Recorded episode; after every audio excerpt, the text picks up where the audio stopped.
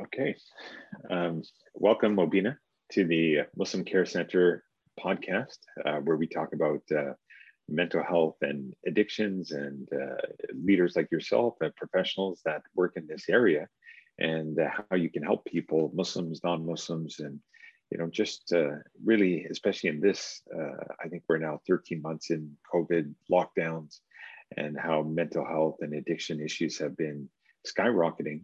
So uh, I digress. Uh, let's uh, do an introduction. Uh, Mobina Hassan, please uh, introduce yourself. You do a lot of work with the Muslim Food Bank and, and others. And uh, so please introduce yourself, your background, and we can get started. Hey, Assalamu alaikum, everyone. So thank you, Tariq, for inviting me uh, today. And thank you, Yusuf, for supporting with the recording of this. Really appreciate it. So um, a brief introduction of myself. Um, I um, identify myself first as a mom of uh, two beautiful souls. Uh, I'm also a daughter of parents who are very proud of my of me. Uh, I'm a wife of a man who believes that I'm a superhero, a business owner where my staff thinks I need to have more time for myself.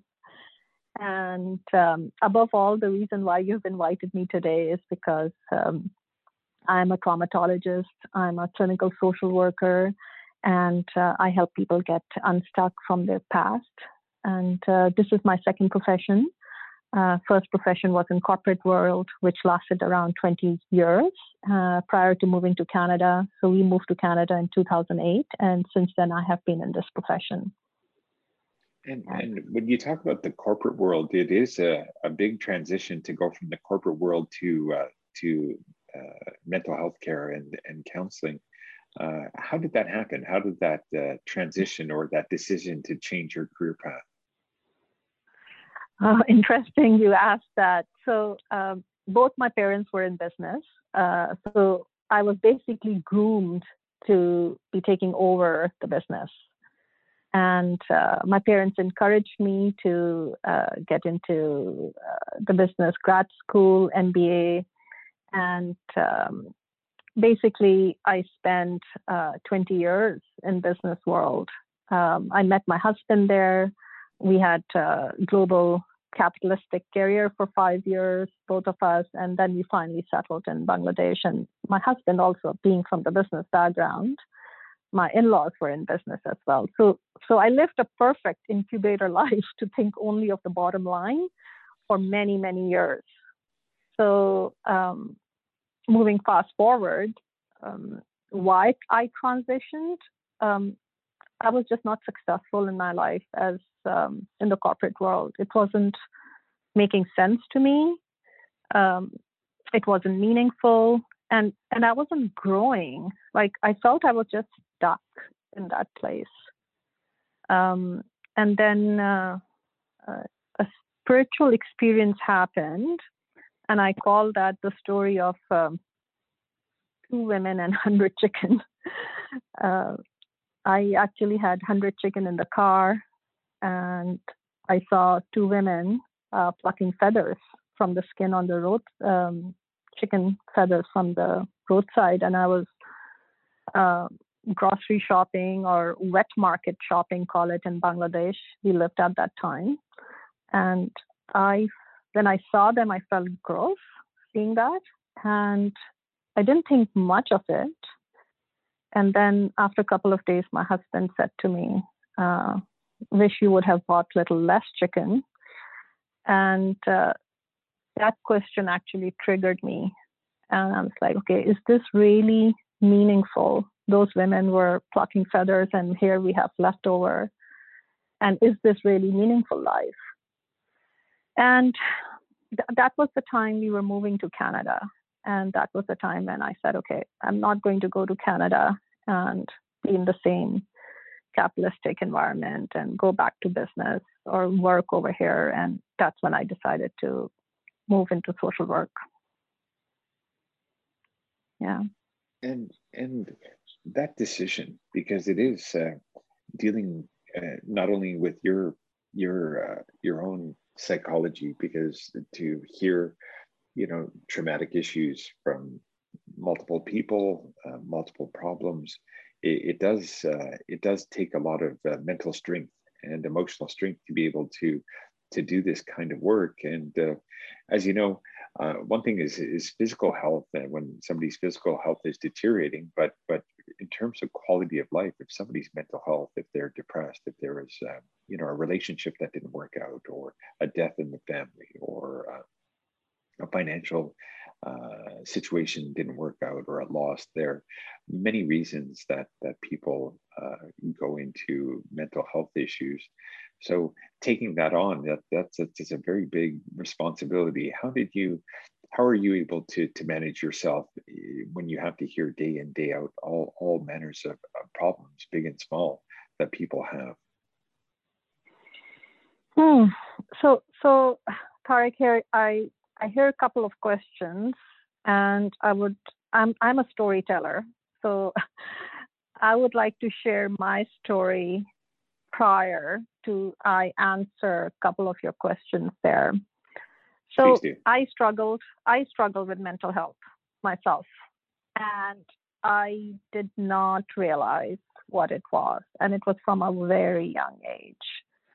Um, both uh, mine and my husband's side of the family are from the military background. My uh, both sides of paternal and maternal parents, uh, grandparents came from India uh, in very horrific situations. So before I was even born, um, my my grandparents, my parents, uncle aunts, they all lived through that trauma, and it was, of course, undiagnosed, untreated, no awareness. And now uh, I was the first one on both sides of the family. And now I'm born and I'm like very young and I'm noticing that there's something wrong. Like even at a young age, I knew there was something wrong. I, uh, like if today I think of it, I recall being very depressed. And I probably like from a very young age, like even at the age of six or seven, um, I used to think, oh my gosh, it would be better off if I was dead.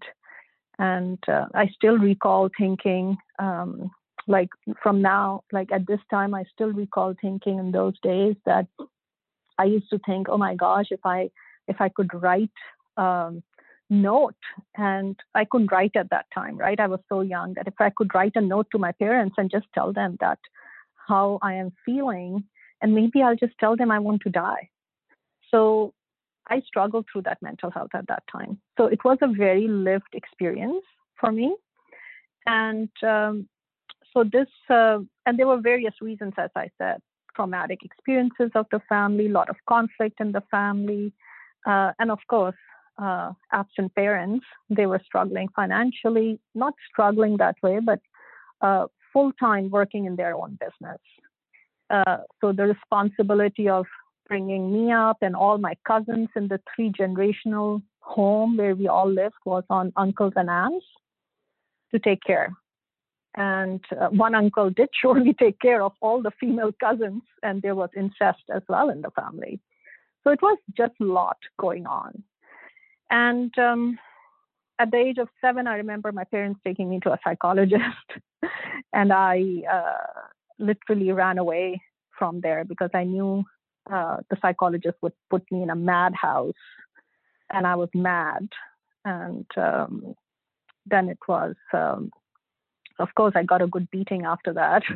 but uh, that that's the story of my mental health. So when I was growing up, it took me, let's say, till early 20s to really recognize that I was depressed. And this was not normal thinking of death and not wanting to live was not normal. And uh, slowly, I self care, coping methods, reading books, but it was never out there. I never shared it with anyone. And eventually, I met meet my husband, and that's when he said, "Oh, I feel you're depressed. You're reading all these books that you're depressed." And um, yeah, so life became a better with him, uh, with the graduate school, living the world. And then um, when we moved to Canada, that's the time I realized that no, I I need to do something which is meaningful, and whatever I was doing was not meaningful for me. So, your question on how I deal with it uh, right now, I, I went for my own therapy, uh, intensive therapy, trauma therapy, um, and the meaning I draw from my lived experience uh, is so helpful uh, that I can support people. Uh, I I understand them, uh, so it's not just listening to them, but listening to somewhat similar type of stories that I have gone through, and then being able to provide them the support that they need. So yes, it's uh, it's a very rewarding experience uh, to be able to help people at uh, so early in uh, and they don't have to wait like I had to wait like in their like I got my mental health support. I think I was 40 years of age like where I professionally went to a therapist and got that support. Yeah so that's that's a lot of lot of uh, um, content I just gave you. Sorry about that.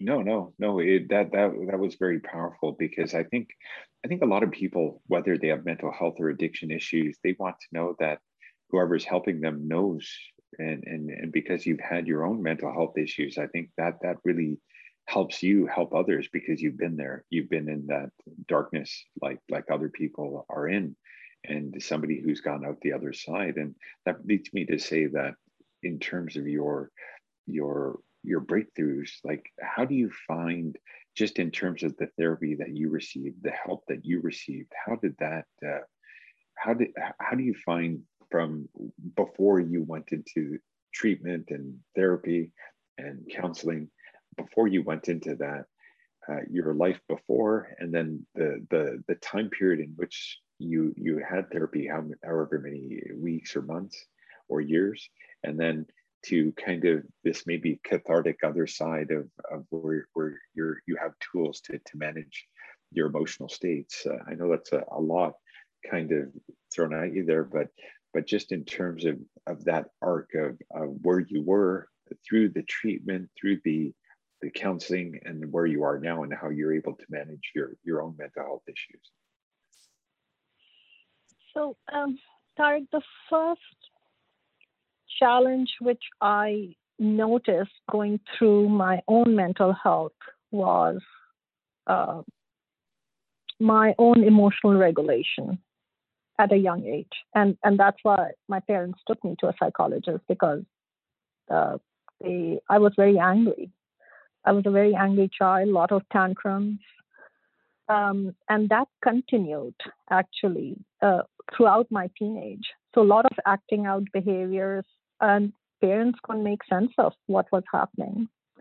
And then, because of my emotional regulation, I felt I was also having challenges in my relationship, especially with my parents and my uh, siblings and my uh, like intergenerational big home that we lived in with everyone, and everyone was having problems with everybody else too. Um, so mood regulation, relationship issues, and uh, then uh, not being happy. Just like, okay, whatever I did, even with the accomplishment, there was always this negative narrative that was going on in the back of my mind. So just not being comfortable or at peace with myself. And then um, the hundred chicken and two women story happened and moved to Canada, went into social work. And social work programs are very reflective programs where you have to do your own journey and discover yourself. And that's the time then I realized, oh, I have to go get some professional help. And then I did. And once I did, I could feel that, oh my gosh, there's a big fog or a curtain taken away and then my relationship improved with my parents and i could support them. I, as i healed myself i was i noticed i was healing my parents as well because of course my, my father is 80 and my mother is like mid 70s they would never go for mental health help. Uh, And so I was the one I feel who helped them, helped my family. So it's like one person who heals, then it is like, okay, how is that ripple effect affecting the family? So we are as a family in a much better place uh, as I changed my profession. And interestingly, my, my sister also uh, changed her profession and went and educated herself in mental health. So yeah, quite a ripple effect for all of us. And and did your other family members um, uh, did they also go for for uh, therapy treatment as well? In no. your sister? No, no, nobody did. My my parents, of course, are in complete denial, right? So my father was in the military, PTSD. Uh, he if I ever tell him you have PTSD, he says, soldiers don't have this. What is this yeah. PTSD? Don't talk to me about these fancy words. I'm a soldier. And he was a fighter pilot, so you can imagine where he's coming from. No, nobody yeah. did. This this kind of stiff upper lip and grin and bear it and uh, don't talk about your problems. That type of yeah. attitude. Right, right. We we only were allowed to think from our head, no emotions, and we just I acted out with my emotions. I thought with my head, but actions were, behaviors were very emotional driven. So there was a lot of disconnect or discourse there. And and in terms of your well-being now, uh, compared to how you were with the therapy, your therapy was that uh, several months, or or is it ongoing? Or for those that aren't aware, uh, you know, uh, I think a lot of us, you know, we, uh, if we're Woody Allen fans and we talk about uh, Woody Allen and his uh, going to his therapist and his psychiatrist and, you know, that type of format or, or Carl Jung or Sigmund Freud that's sitting in that chair and talking about childhood and mother issues and just to the stigma or the misunderstanding of, of the work and how it helps people for mental health issues how, how can we explain to the audience that that this is kind of the format and this is what the potential um, uh, outcomes could be uh, based on the work? So so Tariq, my first uh, round of therapy was when I was I think just 40 just turned 40 that was um, 12 years ago yeah so and uh, it was intensive uh, trauma therapy because by that time I was already aware of the trauma. I did a lot of research of what type of therapy I wanted, and I went for that therapy. And then I was not a trauma therapist at that time, I was just a clinician. Um, and then when I did that trauma therapy, I realized that how effective that specific type of therapy was. So I'm referring to eye movement desensitization or reprocessing. And that is uh, the abbreviation is EMDR. So I did EMDR therapy and then I went and trained myself. And so now, as a clinician myself, as a trauma therapist, um, if there's a trigger for me uh, I would go to my colleagues and uh, professionals to get that help. Still now, all to be very honest, maybe it's important for audience to know that all therapists have their therapist. Um, so if there's a trigger, I do get help. And um, uh, interestingly, uh, as I was telling you, that there's incest in the family. So uh, when I went and told my parents, my parents said denied initially, but then they accepted and cut off the uncle.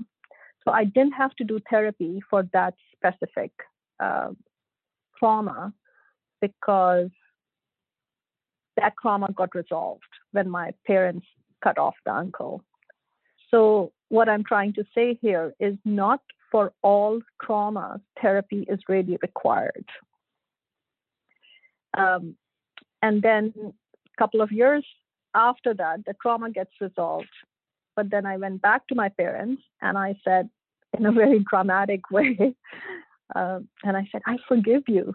And my father, in his naive, uh, very innocent, and very honest way, asked me for what.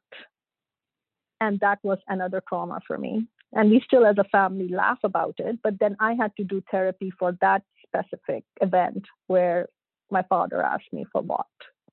So, what basically I'm trying to say here is that we may think we have trauma, it gets resolved. We may think, oh, it's such a small event, but we may need more help for that. Like for me, I didn't need help for the incest at all, but I needed help for this other one. And it could be a very small incident like this. And then when I do have, I work with clients who have similar stories as mine, I may get triggered. And that's when I would go and speak to a colleague and sit down in the client chair. So it's an ongoing process. And uh, the message I'm, which I'm trying to really pass on here is that it's okay to get help. Uh, even tra- trauma therapist goes and gets help.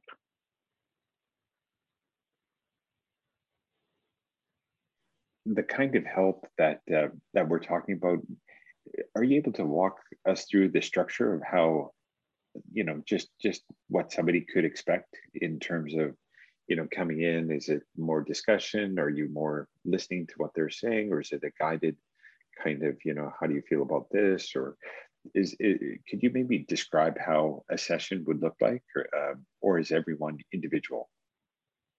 In how you'd approach? So um, every therapist have their own approach but there is a standard industry practice. So i'm going to talk about that. So uh, the first step is to, I recommend everyone to book some time with the therapist, couple of therapists. Um, most of the people would provide 30 minutes free consultation, no charge. Meet at least three therapists, and that would give you an idea whether it's a right fit uh, between you and the therapist. That the therapeutic relationship is very critical, more critical than the type of therapy. Uh, once you know the right therapist and the therapeutic fit, uh, discuss with them their approaches and what uh, your goals are so the way I work is I ask my clients, what do you want different in your life in one month, three months, and then six months? And then we start working towards those goals. Um, I do, or every therapist would do a psychosocial assessment to understand uh, based on what the client want to achieve. And then uh, use those specific interventions which are a fit for the client, their goals, as well as what the therapist is trained in. So every therapist is trained in different approaches and methods.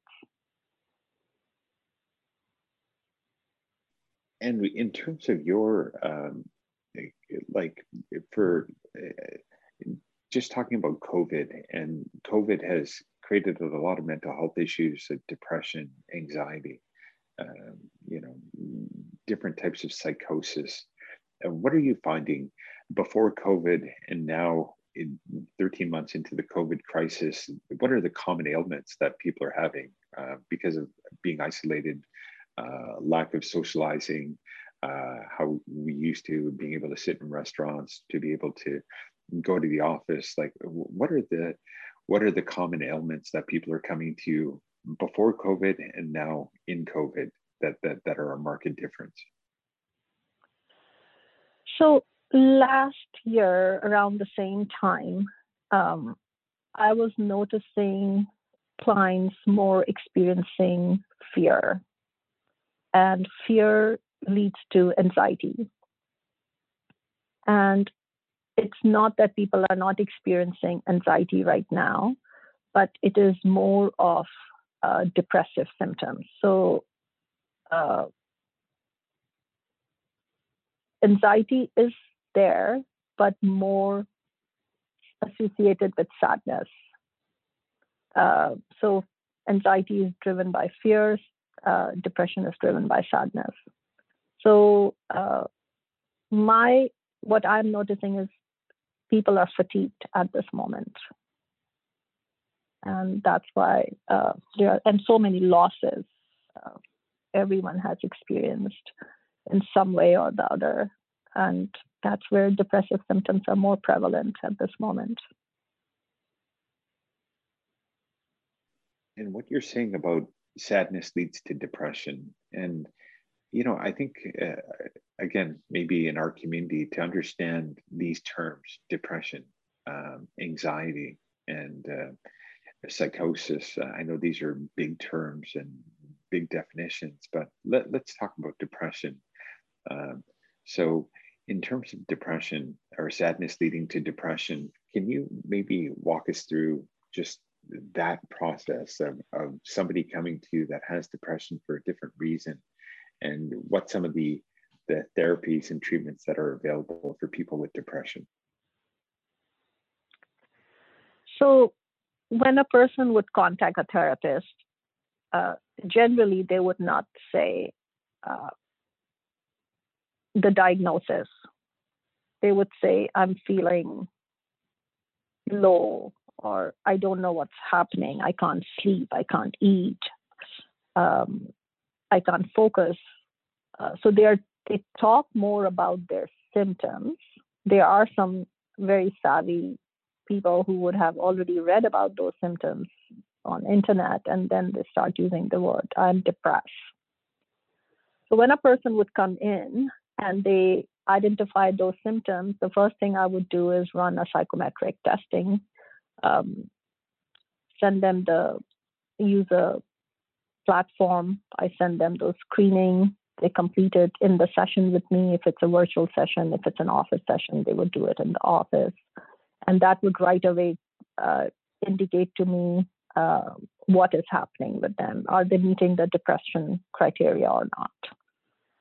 And then, of course, there is a history taking process. And then the most uh, common approach in terms of uh, therapy for depression and anxiety is cognitive behavioral therapy. Uh, and we work with cognitive behavioral therapy. Um, and it's good results with CBT. Yeah. And CBT or cognitive behavioral therapy is that the the Q and A format where a lot of questions, getting the the patient to, to open up about the why, the reason. Um, could could mental health issues be exacerbated with physical health problems if somebody's significantly overweight, not really taking care of themselves, the abusive relationships, or, or it's a, each individual has a you know maybe multiple factors that that could be causes of depression, or or or in absence of those external issues, they just have a natural tendency to be sad and depressed.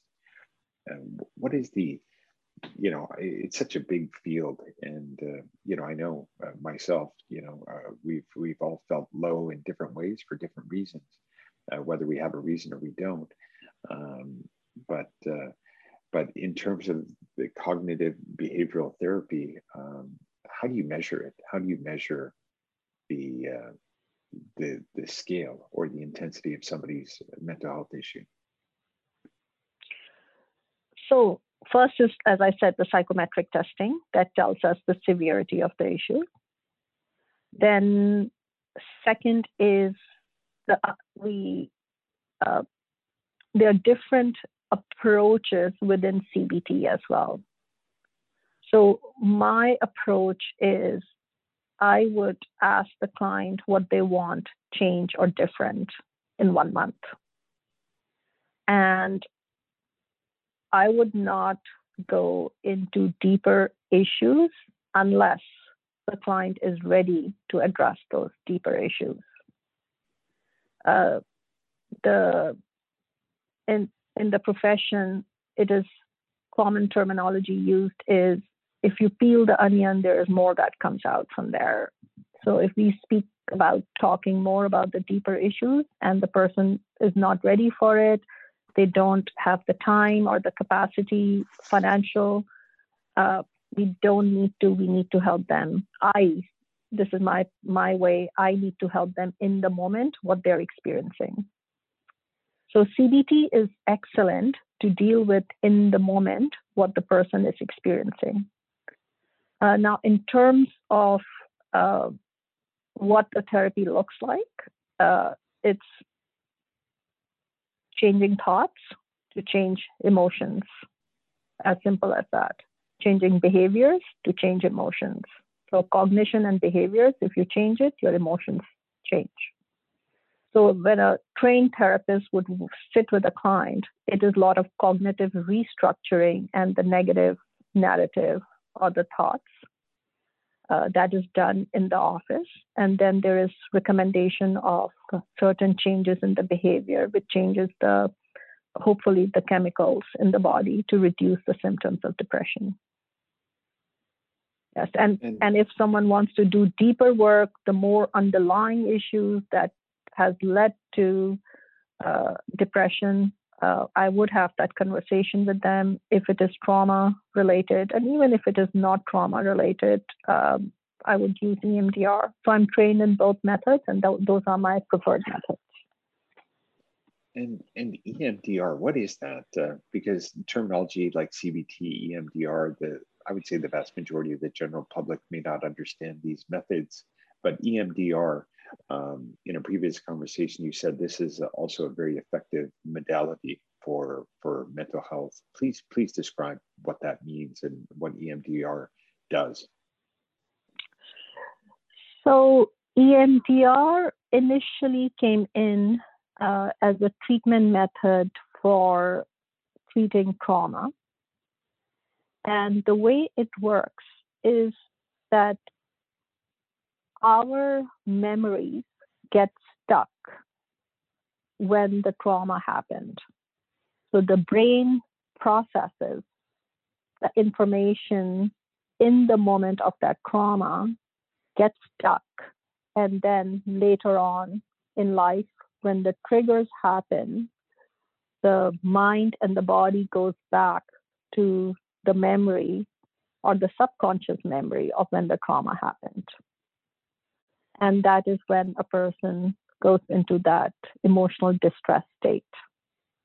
So, the way EMDR works is we help the brain process that information uh, with a balanced thought, left and right brain, emotional and cognitive brain. Basically, we help that brain to get connected.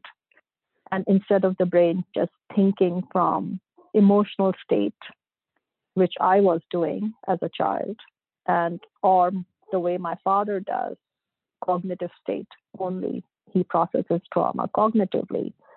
With EMDR, you start processing the trauma or information using both lobes of your brain. And the actual technique of doing it is bilateral stimulation to the body. And there are various methods of that bilateral stimulation to the body as well. So and, once. Mm-hmm. Uh, and what could be like um, maybe just a hypothetical situation, obviously confidentiality, but if we could walk through like a, um, you know, uh, a case study, uh, it can be just a general one or, or, or not specific, but but let's say somebody comes in for you know anger issues or resentment or something like that and then they go in through the treatment what could be the because i think what, uh, what i've seen in myself and i'm sure others have experienced is these repetitive uh, thoughts of uh, uh, different things from the past whatever they may be and it's almost like a loop and it just kind of almost feeds into this kind of negative emotional state. It's almost like uh, instead of the greatest hits it's like repeating the the worst things again and again. uh, which which result in uh, in just continuing uh, this loop of let's say depression or anger. What would what would the EMDR like if we could walk through somebody that is going through it and how it helps and how how long it takes for them to kind of get out of certain repetitive negative mental states um, so Tarek, of course, I won't be able to share any client um, um, situation here, uh, even hypothetically or without names, um, but I can share my own. uh, because I went through EMDR myself. So, uh, what I was telling you previously that when I disclosed to my parents that there was incest in the family, and my parents uh, was completely in that denial. I was very traumatized. I was not traumatized because of the incest. I was traumatized that my parents were in denial. A couple of days after that, they cut off the uncle. So my trauma got resolved because I was traumatized. My emotional brain was activated. My nervous system uh, was in that state of one narrative that they don't trust me, they don't believe me, they don't care for me, they don't love me. And then once they cut off the uncle, the narrative change, and it's like, okay, they believe me, they trust me. So I never went for EMDR for that. However, when I went back to my father and I said, I forgive you, and he said, Why? Sorry, what he said was, uh, For what? That was my EMDR session. So now, when I went to the EMDR, I was prior to that, I was angry, upset. Um, that it took me so much courage to say to my parents, I forgive you. I went through my own healing journey. I was invalidated. I was not heard. I was not understood. All those negative narratives. So when I did my EMDR, interestingly, it was only one session. Um, the new narrative that came out was that whatever was happening in that big ancestral home, three generations, and my parents were absent, they did not know what I was going through and what I went through, and it was not intentional. So the new story was when my father said, I, uh, for what? It was not that he was uh, not validating me, the new story that created for me through EMDR by left and right brain connection was that my parents were not even aware of what was happening. So the moment the narrative, the story changes, you find relief. And that is what EMDR does. There's a new cognition, new story that develops with the connection of the neurons shooting between the left and the right brain. So the habituated uh, emotional pattern uh, and thought process in a negative way about a certain incident, the EMDR through the process can shift that uh, emotional pattern, thought pattern that's negative and, and debilitating to a new understanding of the same incident in a different mm-hmm. way that creates a different thought pattern and a different emotional pattern that's more positive. Perfect. You summarized it so well. I'm just thinking you are the EMDR therapist here. Perfect, Tarek. you did a great job there. Well, well, you explained it uh, very well, and, and and that that was the understanding that you provided for me, and and now people, as you know, uh, are resistant uh, for this. Like a lot of people understand to lose weight and uh, physical health, you have to take medicine, you have to take your vitamins and exercise, what have you. But what runs the whole show is the is the mind, and and the brain and the thoughts and the emotions, and and strategies and tools because. Uh, um, you know, we can be in a good mental state um, in a certain period of life, but then something happens and then uh, we're we're in a, a, terrible emotional state. And I would say, you know, as a father, if I'm in a negative state, as an example, it has an effect on my wife, my children, the people around me. Um, so, mm-hmm. um, in terms of mental health having such an effect not only on the person experiencing it but the people around them um, mm-hmm. let, let's let's maybe talk about how um, you know, we talk about trauma and one person's mental health issues can affect other people and uh, mm-hmm. uh, and in a, in a negative way and maybe traumas that that people experience when they're younger uh, and and and the the uh, the behaviors uh, that people uh, hurt people hurt other people intentionally mm-hmm. or unintentionally and and in that arc to break that cycle of, of, of, of these these patterns. And uh, you'd mentioned earlier that that you you've done therapy for other uh, therapists, and and therapists do get therapy as well. But for families and uh, uh people that need support because a loved one has mental health issues, maybe let's talk about that holistic view, how mental health issues affect the, the immediate family and the and the social circle of that person and and how to address that. So so Tarek, this is the concept of intergenerational trauma right? And if um, one person is experiencing uh, mental health issues uh, and they go untreated there is uh, likely potential of uh, home environment which is not uh, very healthy.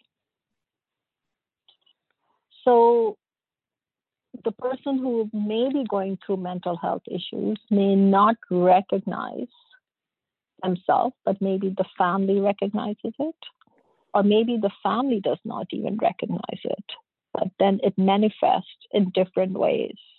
Um, employment related issues, um, um, relationship breakups, uh, parents experiencing mental health issues, and then children going through substance use.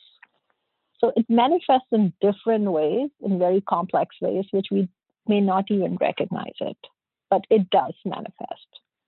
And that's the time most of the people would show up in our offices when they start noticing these signs and symptoms. So, what my message to people is that if you do recognize that things are not right, something is off, there is no harm in having a one hour conversation with a professional and asking uh, their advice. Um, like when I was growing up, as I said, at the age of seven, I knew there was something off. My parents knew there was something off. They took me to a psychologist. I ran away. Uh, but I was showing symptoms of anger, but my parents did not recognize at that time. Uh, of course, there was no awareness that we had intergenerational trauma starting from grandparents because how in horrific state they uh, migrated. And then my father being in the military with the ptsd and how my parents had to make up their business and being emotionally away. But then it was showing up in my behavior but everybody above me my parents and grandparents uncles and aunts they were in complete ambivalence that it was their issue so if you start noticing something in any family member, in your employment, in your relationship, go speak with someone. And and when you say off, would that mean? Um, could it mean like uh, being withdrawn? Could it be uh, tantrums? Could it be um, um, you know isolation or just addictive behavior? Um, maybe maybe let's talk about the off, well, feeling off. Maybe describe some of those symptoms of feeling off, like lack of motivation, lack of drive, or anger, resentment, these type of things. Yes, everything you said. Yeah. Also, and, and, go ahead. Mm-hmm. Add Please on to it a, a negative narrative. I am not good enough. I can't do it. Uh, my colleagues talk about me um, my boss uh, never recognizes me. Um, so, a lot of negative narrative, a lot of uh, resentment towards others for not um, uh, support being supportive towards the, them and blaming their own negative narratives on others besides all the long list that you told me. So this piece, what I'm saying is majority of the time is missed. And, and you said blaming others. Um, that's interesting. So uh, when people start blaming others for their problems, like blaming, you know, as you said, maybe in the workplace or maybe in the family or blaming somebody else for, for their problems, that, that is a, a telltale sign. Mm-hmm. Right. And and in terms of like you know even things like paranoia and uh, psychosis when it becomes very extreme, um, uh, you know I think a lot of times uh, the the uh, mental health issues in families uh, could be so common people think that it's normal when it's not normal and and they don't know that it's not normal and uh, and so these telltale signs that, that that maybe some families it's it's so common amongst family members that that, that they don't know it's not normal. Could that also be uh, a lot of undiagnosed mental uh, illness? Just like you said your father wouldn't uh, accept uh, PTSD as as a reason for any issue. Um, the denial of mental health issues is that a big problem that you face as well Right. So that becomes the norm, right? So when there are symptoms around, like when I reflect right now, all my four grandparents had PTSD symptoms. My uncle aunts uh, who were born to those grandparents had emotional regulation issues. Um, so uh, I to tell you the truth, I did never notice my parents having emotional regulation issues, but my parents were very withdrawn in the sense that they were very physically present for us, very active with us, but emotionally not connecting with us, uh, connecting with us at a cognitive level. So, what basically happens is then it becomes a norm in the family and then now, like for example, I have my children and my family, and I, uh, my husband also comes from a military family. Again, interestingly, his father and my father fought the war on opposite side, right?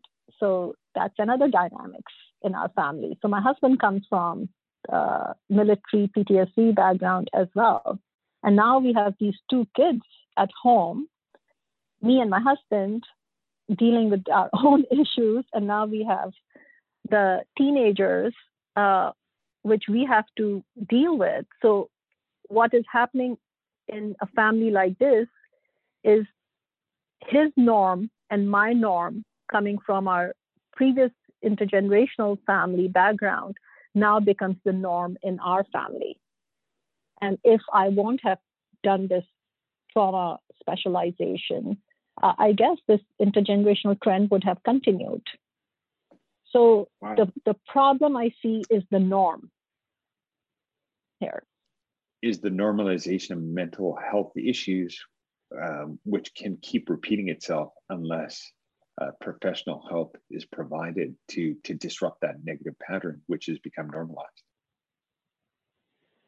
Right, right. So it's so, it's just acceptance that this, these symptoms are normal. This is this is how every family operates. My family operated, my grandparents operated. So now my home, immediate home, operates the same way. That that symptom becomes the norm. And by having this objective support through a counselor for, from a therapist that can see you objectively and your dynamic in your environment and your relationships objectively, and see it. Because I think a lot of us that are in certain relationships and environments may not necessarily necessarily see how it all interplays with mental health issues.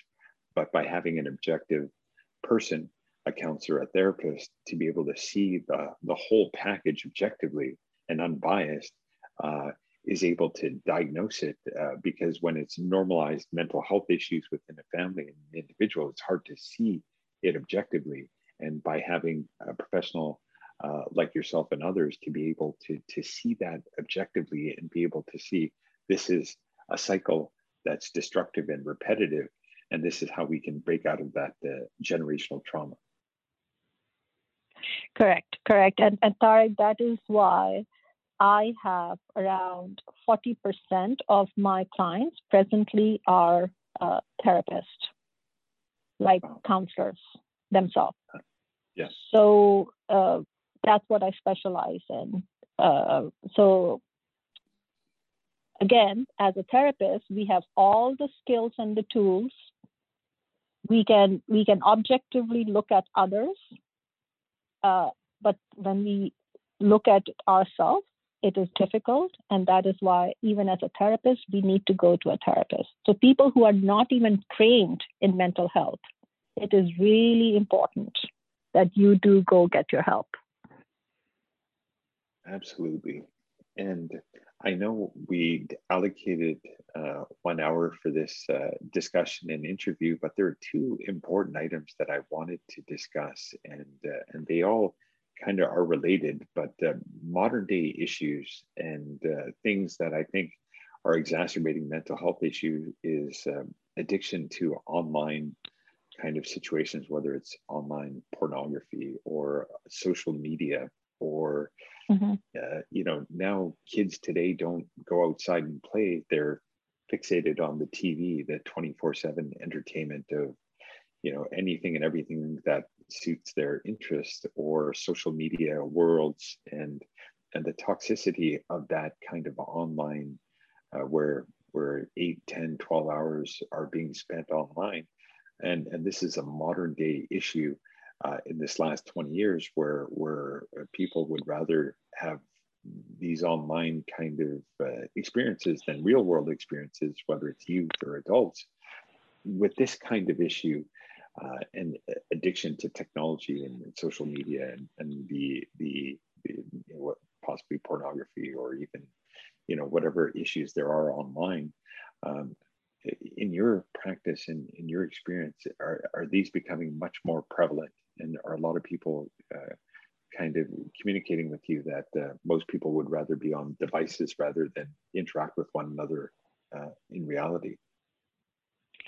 Yes. Um, we call it process addiction. And process addictions are very common. And with the substance use addictions getting so much coverage and so much uh, information and programs and supports available out there, I notice a lot of parents would say, oh, at least my kid does not take uh, cocaine or cannabis. They're just on their technology. So the process addictions are undermined um, because we start comparing them with substance addictions. And it is getting more and more prevalent. The question is why they are getting prevalent and what is the method or the protocol or uh, as a clinician or for the parents to help with that. So my opinion is they are getting prevalent because for the same reason that substance use is used, uh, addictions are for. So there's an underlying cause, there's an underlying reason why a person needs to, uh, it's, uh, has a sex addiction or has uh, social media addiction or gaming addiction because they are calming themselves they are distracting themselves and what they are calming themselves from what they are distracting themselves from is that underlying reason. Is there conflict at home? Uh, is there boredom? Is there uh, attachment issue in the family? Uh, are the parents uh, um, not available? Um, is there um, are there racing thoughts a person has, and they use gaming to stop those racing thoughts? So knowing those underlying reasons and understanding them uh, from the parent's perspective, and then uh, the reaching the right reaching for the right help. Everyone is not trained as a therapist for process addictions because there's a lot of uh, family involvement in process addictions as well. So I recommend clients to reach out for the right help, and then the therapist should know what's the right protocol to support that specific family. And, and here there's a cultural piece which is very critical and important. Uh, not, uh, unfortunately, um, not all therapists uh, uh, would understand it from the cultural lens, especially the Muslim or the Islamic lens.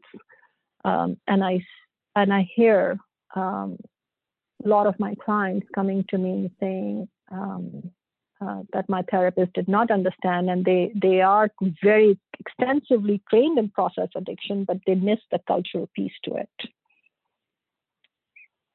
Yeah, and and that cultural piece is crucial because that that forms the context of, of the situation of, of the person and mm-hmm. and when and when we talk about like you brought up gaming and and and and so again these processes what what's driving like you know uh, eight hours of, of gaming or 10 hours 12 hours like which is a common thing now with with with kids and even a phenomenon of watching other people play video games which which i find to be maybe it's my age. Uh, uh, I, I don't understand that. And uh, so, so these are modern day ailments. And you brought up another issue, which is drug addiction and alcohol addiction, which which does bring in, you know, which which has most of the attention. And and sadly, alcoholism and, and drug addiction are, are are, are, are killers as well.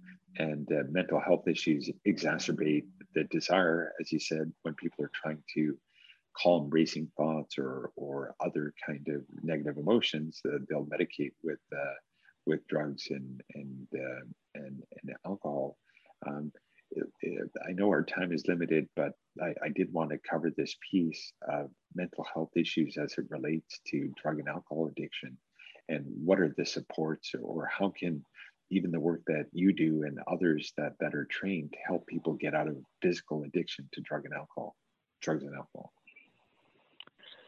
So with process addiction, it's the same. It's self-medication, right? Um, med- self-medication in the sense that your brain is producing dopamine when you are uh, following that process. So it is still self-medication. Now, um, in terms of getting the right help, um, how to get that right help, there is a BC substance use um, organization. Just search it up. And uh, there are a lot of resources available over there. Read them to understand, and there is a full tab on available for clients. Uh, understand uh, what you're going through. If you are noticing something off, as I said before, and then um, speak to your the first uh, suggestion i always have for people is bring it up to your gp if you have a family doctor. If you do not have a family doctor um, speak with your walk-in doctor as well. Um, and then uh, let the gp recommend uh, what's the next course of action. Okay. And and uh, uh, in wrapping up, we we covered so much ground, and and um, like you said, every every item we discussed deserves to to its own specific space to to to really elaborate on whether it's addictions or or process addiction, gaming, and social media. But the final takeaway uh, for those, uh, again, as we talked about our culture and religious backgrounds. Um, mental health support and mental health treatment you know a lot of people you know you know people because it's intangible it's not like a physical medication or or, or actual pharmaceutical it's, it's it's something intangible that people can't touch or quantify the value. But really the the uh, the software operating system of our lives is our, is our brains and our emotions. Now for those that are skeptics and for those that are reluctant and uh, and uh, and as you know, there there are a lot of people that are resistant to change, but people invest a lot in their physical health through trainers, through diets and exercise and vitamins and supplements and all that. But for mental health, which which really affects everybody, it affects our lives, it affects everybody around us. To, to really, what would be your your final message? Um, again, to take analysis, as you said, when you feel off uh, or you sent somebody in your family or in your social social circle that's off, that they should need some professional uh, assessment from a professional like yourself and others to be able to to kind of help that person uh, professionally rather than as you were saying your father said oh i have no problems. I don't need help.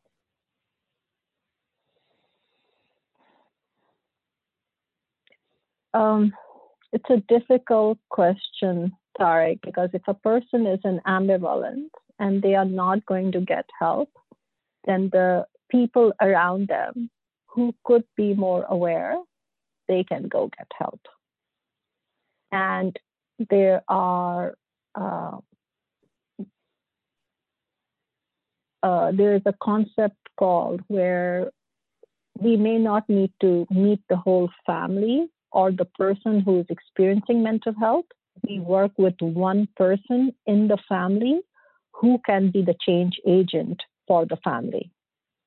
And this is exactly what happened in my family, right? I I changed my profession, became a traumatologist, and then I went and helped my family.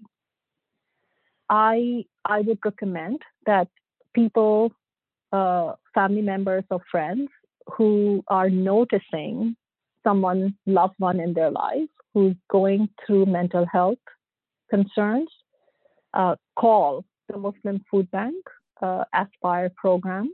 You can find that telephone number on the website and call them and request to speak to a counselor.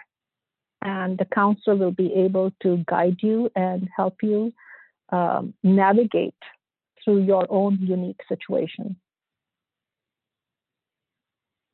Excellent. And and and and just wrapping up, um, for those that have never had therapy, those that have never had treatment, um, again, the quality of life, uh, because you are the change agent in your family, uh, the quality of life in your own life, and the quality in life in others for able for you to be able to understand what these uh, emotional patterns and uh, negative states uh, to be able to recognize, call them out, and heal them uh, in, in, in, in whichever degree. Um, I, I think uh, one person has to make that uh, difference in their own family and, and take that plunge to get that uh, treatment and help hopefully bring their family members and their loved ones uh, to the same process. Would that be a fair thing to do? Yes. So, yes. So, Mobina, uh, thank you so much for taking this time. And uh, as you said, uh, the Muslim Food Bank and Aspire to be able to, to contact uh, the organization, for the organization to connect to professionals like yourself uh, for this much needed work. And, uh, and anyone that has a sense of something being off, as you said, depression, anger, anxiety, resentment, racing thoughts, um, uh, any number of strange behaviors that one would recognize as often their own life or others that they need to reach out and uh, and get some professional objective help to help them so i want to thank you again for the work you do and and the profession that you're in because it is much needed and especially in this day and age we we we we we definitely need uh, need as much help as we can for our community so i want to thank you again mobina thank you for joining us. And again, Muslim Food Bank Aspire. And uh, thank you, uh, Sister Mobina Hassan, for, for being with us today. Thank you for having me today, Tarek.